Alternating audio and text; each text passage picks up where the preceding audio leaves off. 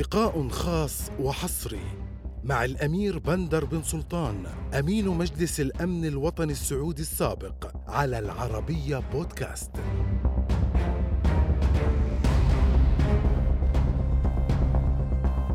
عام 77 تقريبا آخر 77 أول 78 كان الأمير فهد في حينه رحمة الله عليه في زيارة للرئيس كارتر وجرى بحث القضية الفلسطينية وهذا ديدن القيادات السعودية ما يجتمعوا مع أحد إلا على الأقل نصف الكلام إلى ثلاث أرباع عن القضية الفلسطينية. كان الملك فهد يحاول يشجع الرئيس كارتر إنه يعمل شيء. يحرك القضية الفلسطينية.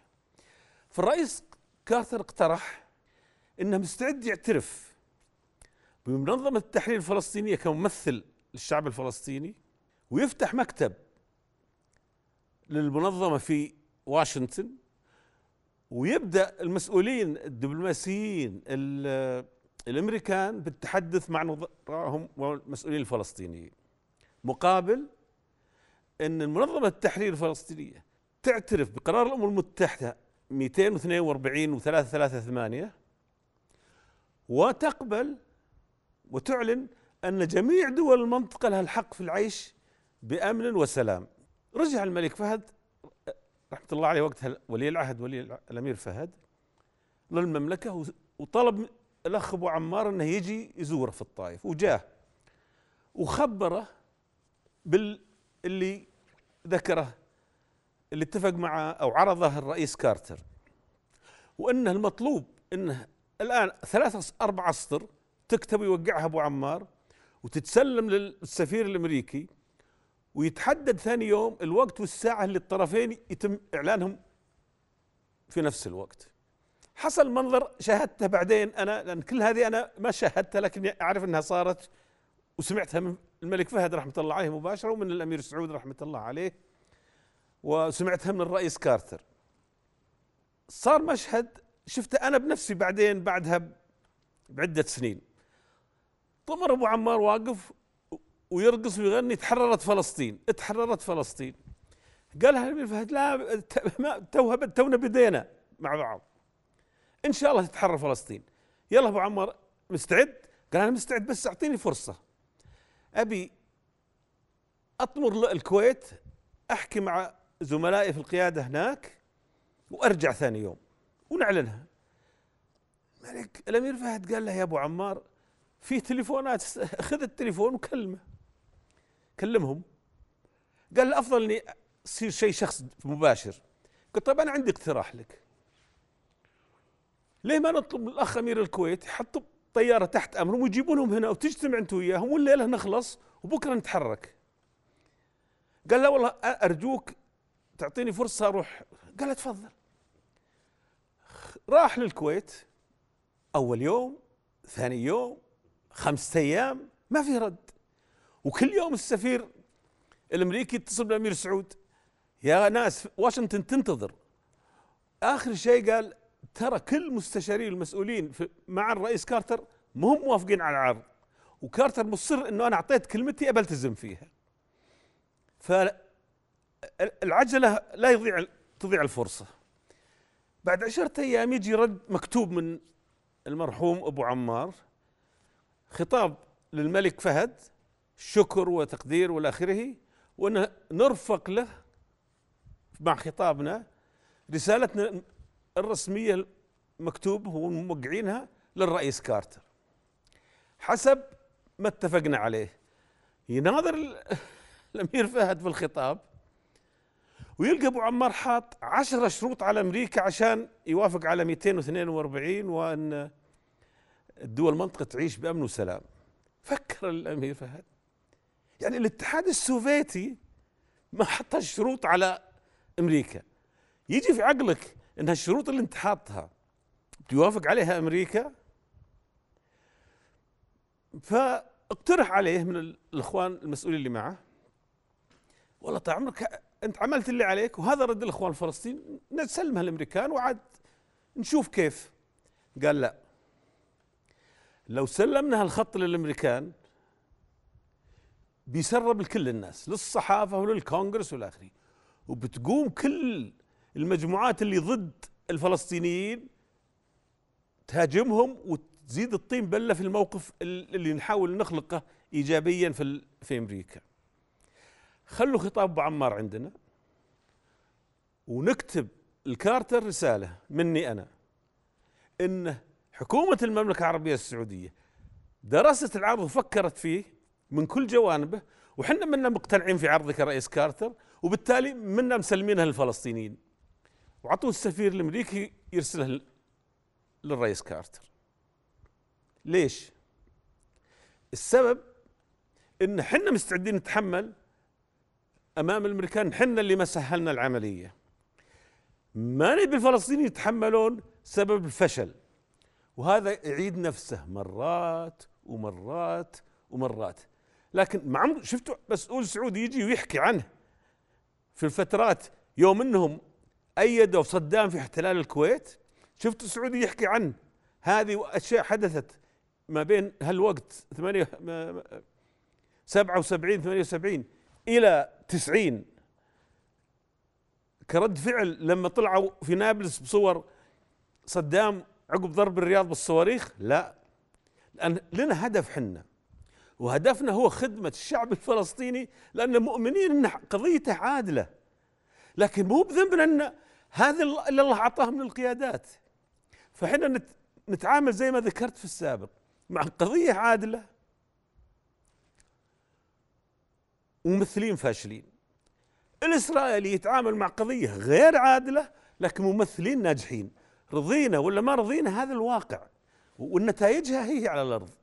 عام 85 طلب من الرئيس ريغن مساعدة من الأمير فهد. وأنا كنت أيامها سفير في واشنطن. والمساعدة هي انه عندهم مشكلة في نيكاراغوا والكونغرس يساعد الكونترا ووقف المساعدة ومشاها ووقفوها خلافات حزبية بالجمهوريين والديمقراطيين. وفي مرحلة حساسة في الحرب في نيكاراغوا حسب رؤية الأمريكان توقف المملكه فهل المملكة ممكن تساعد لفترة شهرين أو شيء لإغلاق الفجوة هذه؟ وطلبوا مني أبلغ رسالة للملك فهد وبلغتها. قال لي لهم توكلوا على الله إحنا مستعدين. يا بندر هذا استثمار في ريغن. وبيجي يوم أسحب فيه الاستثمار هذا. جيت وبلغتهم وكان ريغن مبسوط كثير و في كثير من الناس يسألون طيب إيش دخل المملكة في نيكاراغوا والكونترا؟ الحقيقة ما لنا دخل في نيكاراغوا ولا الكونترا لكن لنا مصلحة. وأقول لكم وين المصلحة. يا وقتها لو جيت في الشارع في السعودية في الرياض ولا في جدة ولا في الجوف وسألت واحد تعرف الكونترا ولا النيكاراغوا بيقول لك هذا مرض هو ولا وش هو؟ يعني ما في علاقة. لكن في علاقة استراتيجية للشخص اللي يفكر استراتيجيا. فهد كانت نظرته انه أفغانستان محتلة من الاتحاد السوفيتي وحنا داعمين للأخوة المجاهدين في أفغانستان والأمريكان مأيدين لهالتحرك ونبغى نضمن إن الأمريكان يمشون معنا في الطريق لآخر الطريق بحيث إنه يخرج الاتحاد السوفيتي من أفغانستان. إذا لنا مصلحة هنا وهم لهم مصلحة هناك. نبي نضمن إنهم يستمرون معنا في أفغانستان. في عام 86 في عهد الرئيس ريغن طلب مني أمرني الامير الملك فهد إني أعرض على الرئيس ريغن إنه يعمل شيء للقضية الفلسطينية. فرحت وقابلت الرئيس ريغن وقلت له إن نبغى شيء إذا ممكن تعملونه للقضية الفلسطينية. والإخوان الفلسطينيين الآن موافقين على 242 اللي كان معروض في 78 وقالوا لا الآن موافقين عليه. وكانت هذه الفترة ما بين مبادرة فهد في عام 81 ومبادرة فهد في عام 82 رفضت مبادرة فهد في فاس في عام 81 واعتراضهم كانوا على النقطة اللي تقول حق جميع دول المنطقة بالعيش بسلام. اللي بعدين صار الاعتراف في أسلو يعني أقول لك كيف التاريخ يعيد نفسه. يقولون لا ندعمهم وحنا نعرف إنه لا هذا بيسبب ضرر لهم. ثم بعدين يجي يقول طيب حنا موافقين. العرض معدوب على الطاولة يا أخوان. وهلم جرة وهالشيء اللي تشوفونه جاني منهم. مو هو من من الفرص الضايعة. ومن كل ما كان عندنا ظروف معينة كان لنا تأثير قوي ممكن ينتج عنها شيء. المهم وافق الرئيس ريغن اعترض وزير الخارجية شولتز. وافق ريغن اتضح لي بعدين إن شولتز ما كان عنده خبر عن اللي سويناه دعمنا فيه الكونترا واتفاق مع ريغن فقلت له المهم خذيت الخطاب منه بهالمعنى إنه موجه الملك فهد إذا الفلسطينيين يعترفون 242 مثل عرض كارتر تقريبا و نبذ الإرهاب و آه، حق الدول في المنطقة العيش بسلام وأمان مستعد يعترف بالمنظمة التحرير ويبدأ اتصالات والى آخره. طلعت من كلمت الملك فهد طال عمرك كذا وكذا وكذا. قال متأكد مكتوب وموقع معي في يدي. قال جل توكل على الله. قلت طيب أنا جايكم. قال لي ليش تجيني؟ رحت تونس. أنا ما أبي الخطاب لي أنا أبيه لأبو عمار. رحت تونس التقيت بالمرحوم أبو عمار وشفت اللي حدثوني عنه في لقائه مع الأمير فهد بعد ما جاء عرض كارتر. وقف أبو عمار كالعادة وقال اتحررت فلسطين وقام يرقص. وبوسني ويعانقني طبعا قصة تبويس أبو عمار مشهورة ومعروفة عند الناس. قلت لها جل متى بتصير الإعلان وتروح تشوف الملك حسين عشان أنت وياه تصير عملية مشتركة وإلى آخره؟ اللي كان متفق عليه قبلها. قال لي ما يمكن. قلت شلون ما يمكن؟ هذا اللي كنا طلبته وجبناه. قال ما يمكن. أنا أخلاقي عربية أنا. قلت أنا متأكد يا أبو عمار أخلاق عربية لكن توكل على الله لا تضيع الفرصة ثانية مرة. قال لا يمكن أنا لازم أول أروح للمملكة وبوس الملك فهد وأشكر على اللي سواه قبل ما أروح للملك حسين. قلت له أنا متأكد الملك فهد ما عنده شك في مشاعرك. وإذا رحت لحسين وعملت الإعلان والآخرين والأمريكان صار رد فعلهم حسب ما وعدوا الله يحييك متأكد الملك فهد يرغب أن تزوره رفض. قلت طيب على راح المملكة من هناك؟ قالت بس ابي طيارة. قلت أنا معي طيارة اللي جيت فيها خذها ورحت جد. خذ الطيارة وشهر ما شفناه. راح الجنوب اليمن راح الكوريا نور كوريا الشمالية اللي ما عندنا حتى علاقات معها. زار دول في أفريقيا زار دول في آسيا ثم جاء المملكة. في هالفترة الأمريكان قالوا إحنا منا مهتمين في الموضوع وصارت آه، أشياء كثيرة انشغلوا الناس عن آه، ما حصل. في لبنان على فكرة اللي على الطاري كان فيه هجوم على الفلسطينيين في جنوب لبنان. وكان أبو عمار محاصر في طرابلس. من قبل الجيش السوري. فالملك فهد كان زعلان عن ليش الإسرائيليين سبب ضحايا وضاربين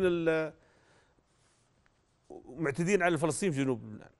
فامرني إني أروح وأبلغ رسالة عاجلة للرئيس ريغن إن هذا لازم يوقف أمريكا لازم تأخذ موقف. رحت أشوف وزير الخارجية شولتز وبلغت هالكلام. قلت إن الملك يرغب توصل رسالة بسرعة كان في المساء آه للرئيس ريغن قال لي حاضر أنا أوصلها. لكن أنا أقدر أقول لك الآن انه بناء على سياسة الرئيس ريغن أنا مخول إني أنزل الآن وقابل الصحفيين في غرفة الصحافة في وزارة الخارجية وأعلن إدانتنا لإسرائيل وعملياتها ضد الفلسطينيين والطلب منهم بالتوقف. أنا قلت الحمد لله فرجت. قال لي بس على شرط واحد. خير قال إنك تنزل معي وتعلن إدانتك للسوريين على ضربهم وحصارهم للفلسطينيين وتطلب منهم التوقف. لا حول ولا قوة إلا بالله. في شؤم في هالقضية. كل ما قلنا تنفرج كل ما قلت هانت على جد علم جديد مثل ما قال الأخ الأمير خالد الفيصل.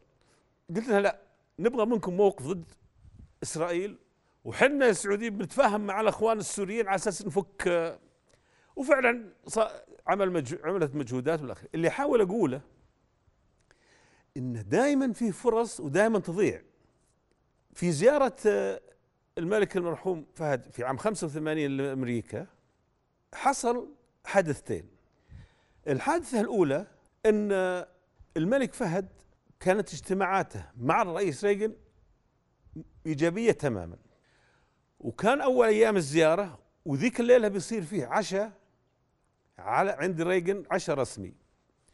وكنا مرتاحين إنهم هم بيعملون مبادرة جديدة وبيبذلون مجهود جديد اللي بعدين نتج عنه لقاء آه، شولتز مع أبو عمار في جنيف. لما رجع الملك للسكن اتصل فيني مستشار الرئيس ريغن للشؤون الأمن الوطني. وقتها أنا سفير في واشنطن. قال لي آه، ممكن نشوف خطاب نسخة من خطاب الأمير الملك آه، فهد الليلة على العشاء. قلت والله ممكن ما ما في مشكلة يعني. بس ممكن كمان ترسلون نسخة من خطاب الرئيس قال لي لا آسف لأن خطاب الرئيس كتقليد في الحكومة الأمريكية يكون دائما محظور التداول إلى أن يجي وقت الالقاء وبعدين يوزع على الصحفيين وعلى اخره. أنا الحقيقة ما اهتميت بشكل أو آخر لكن دخلني مثل الشك. فلما بلغت الملك الله يرحمه قال لي وطلبت من يرسل خطاب وقال لك لا قلت والله هذا اللي قاله ترى قال خير إن شاء الله. ارسلوا لها نسخه من خطابنا. رحنا لحفل العشاء الرسمي الوفد السعودي كله. والرئيس جالس على الطاولة مع الملك فهد. وبالصدفة الطاولة اللي أنا جالس عليها أشوف الملك قدامي. فجأة إلا يشر لي الملك. أنا جالس على يمين نائب الرئيس كان وقتها جورج بوش الأب. فدقني وقال أظن رئيسك يشر لك. التفت ثاني مرة ولا يقول لي؟ قمت وجيت. طبعا حفلة رسمية وفيه فوق ال 150 شخص على طاولات نصف ربعهم صحفيين ومسؤولين. وأنا لابس لبس عربي سعودي وقمت بشتي. كل الناس شافوا. وقال صار الناس يتعبون وش, وش اللي صاير؟ ليش السفير السعودي راح للملك؟ دنقت عليه قال لي اسمعني زين. تطلع برا وتنادي مكفارلن مستشار رئيس الأمن الوطني وتقول له أرغب أن الرئيس يحذف الفقرة في خطابه كلها اللي عن الشرق الأوسط. وإذا لا اذا ترى أنا بقول شيء كرد على هالفقرة لا حيعجب الرئيس ولا وتكون هالزياره سلبية. قلت طال عمرك بساله وش قال بس روح سم طال طلعت. و الشرط صرت أشتري المكفارلن. ماذا؟ وقفت واحد من اللي يخدمون وقلت له لو تروح للأستاذ مكفارلن قل له بندر يبيك برا. راح له جاني خير يا بندر في شيء؟ قلت كذا وكذا وكذا. قال لي بس وش اللي حصلت؟ والله ما أدري. الملك ما قال لي شيء. طيب كيف عرف الملك عن الفقرة اللي في الخطاب؟ قلت له كذلك ما أعرف. قال لي طيب وظنك العملية جادة؟ أشهد بالله أنها جادة. فهد ما يمزح وقت الجد. يبتسم لكن أحرص إلى ابتسم وهو زعلان. رجع مكفيرون جلس على الطاولة وخذ المنيو وكتب على ظهره شيء. واعطاه أحد اللي يخدمون على العشاء وسلمها للرئيس ريغن الرئيس ريغن قراه وأخذ خطابه وأعطاه للشخص هذا اللي جابه لمكفيرن مكفيرن اخذ قلم وصار يشطب ورجع الخطاب على الرئيس ريغن وأنا الآن واقف برا وناظر فيني وقال لي رجعت أنا ونظرت في الملك قلت له حز راسه وجلست. سألني نائب الرئيس وش اللي حصل؟ قلت والله ما أدري. خلصنا العشاء وقفوا الخطابات. ألقى الرئيس ريغن خطاب طبعا شكر الملك ورحب والى اخره وعلى العلاقات الثنائية وقت الرئيس روزفلت الملك عبد العزيز. الخطاب التقليدي بين السعودية وامريكا ثم قال وأنا الحقيقة أعرف إن إن جلالة الملك يشجع الشباب والرياضة وإنكم عندكم فرق كرة قدم في مشاركة في ألعاب في مختلف دول العالم والى آخره. وأتمنى لكم يعني زيارة آه، ناجحة وإنكم ترتاحون في بلدنا. وخلص صفقوا الناس قام الملك ولا طلع الخطاب اللي كان معه في جيبه. والقى كلمة وقال نفس الشيء شكر الرئيس على حسن الضيافة وعلاقات المتينة والتاريخيه بين الملك عبد العزيز وروزفلت. ثم سكت شوي وقال وأنت على حق يا فخامة الرئيس أنا أحب أشجع الشباب والرياضة وبالذات كرة القدم.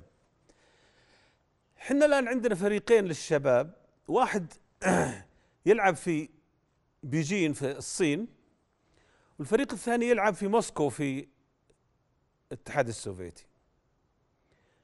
والحقيقة الشباب لازم يتشجعون يكونون رياضيين وهذا وشكرا على حسن الضيافه وجلس الوفد السعودي من الأمير سعود الله يرحمه ونازل كلهم يناظرون فيني مثل يقولون وش اللي حصل؟ الخطاب مليان كلام عن الشرق الأوسط وعن أنا ما أنا ما قلت شيء. خلصنا ودع الرئيس جينا نمشي. قال آه, آه، الأمير سعود أنت وبندر اركبوا معي.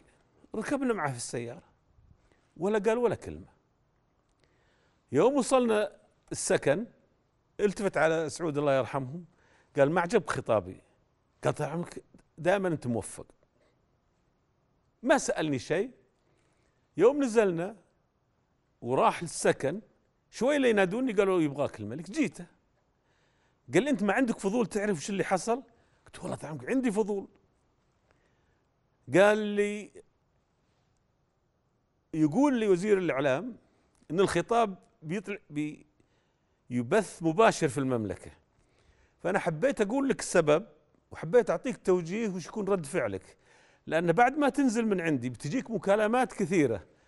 أولها ترى من الأمير عبد الله ولي العهد الله يرحمه وسلطان وسلمان ونايف والإخوان. قلت له سم طال عمرك. قال اولا تقول أنا والله ما أدري. إلى أنا اللي رجعت أنا أحكي معهم. لكن أنت بقول لك السبب. أنا منشغل بالي من يوم ما قالوا لك إنهم ما يعطونا خطاب الرئيس مقدما. فيقول يوم جلسنا على العشاء سألت المترجم أنت شلون بتترجم خطابي؟ قال والله السفارة أعطونا النسخة بالإنجليزي. عشان وأنت تلقي الخطاب بالعربي أنا أترجم بالإنجليزي. قال طيب وبالنسبة للرئيس شلون بتترجم بالعربي؟ قال معي نسخة بالعربي الخطاب الرئيس هو معه نسخة بالإنجليزي وإذا صار يقراها أنا بقرأ النسخة اللي مترجمة بالعربي. طيب ممكن أشوفها؟ قال مترجم والله أنا آسف يا جلالة الملك لكن عندنا التعليمات ما نعط أحد يطلع على هالخطاب إلا لين يبدأ الرئيس يلقيه. قال خير. قل وبعدين يقول غيرت رأيي ودنقت على ريغن قلت له بإنجليزية الملك كانت محدودة لكنها تمشي الحال. قال له مستر بريزيدنت I like to see your speech your talk. التفت ريغن الله يرحم الملك. وهذاك راح يرحمه بعد. قال المترجم عندك نسخة بالعربي؟ قال قال وريها الملك. ريغن ما كان عنده حساسية للموضوع. شافها طبيعي. خذ المترجم وأعطى الملك الخطاب. قرأ. الفقرة اللي عن الشرق الأوسط تبدأ. يا صديقي الرئيس كارتر والرئيس السادات ورئيس الوزراء بيغن صنعوا التاريخ باتفاقية كام ديفيد. أنا أتمنى إن شاء الله أني أنا وأنت ورئيس وزراء إسرائيل نصنع التاريخ مرة ثانية. هذه الفقرة اللي كان الملك يبيه يشيلها. ومقابلها كان في خطاب الملك حديثه إنه بالنسبة للقضية الفلسطينية هي قضية أساسية والشعب الفلسطيني ونحن نبغى العدل والسلام والقرارات الامم المتحده قال الملك ما دام شلنا هذا بنشيل اللي عندنا. الجميع يسأل معقول الملك في هالموقف هالظرف الحساس يحكي عن كرة القدم والفريق السعودي في الصين والفريق السعودي في روسيا. إذا عرف السبب بطل العجب ما طلعت من عندها إلا قالوا لي ولي العهد اتصل فيك. الأمير سلطان كلم مرتين. الأمير نايف الأمير سلمان. رحت ورديت على الجميع وكل زقت والله ما أدري إحنا عندنا الخطاب. ولكن اللي حصل هذا اللي قاله لك اللي أقصده ما عندنا مزاودات وشعارات نبيعها للناس. عندنا مواقف وأعمال.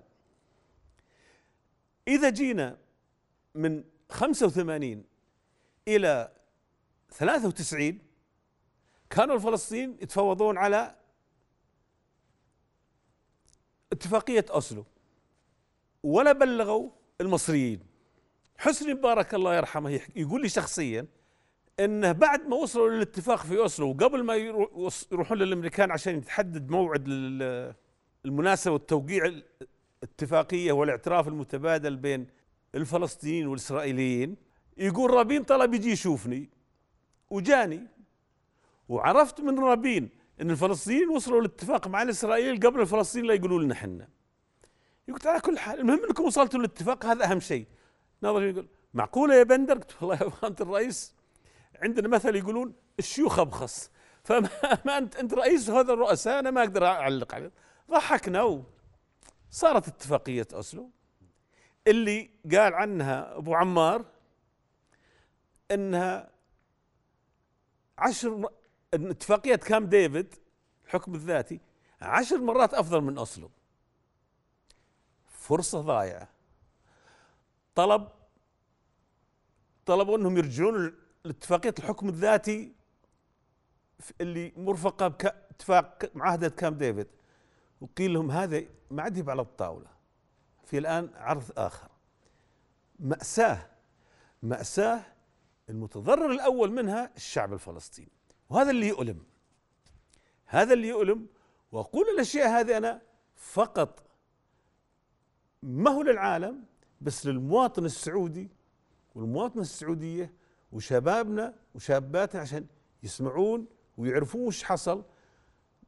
دولتكم قيادتكم مواقفها ترفع الرأس والتاريخ يشهد والوثائق تشهد. والآن أنا شاركتكم في ما حصل.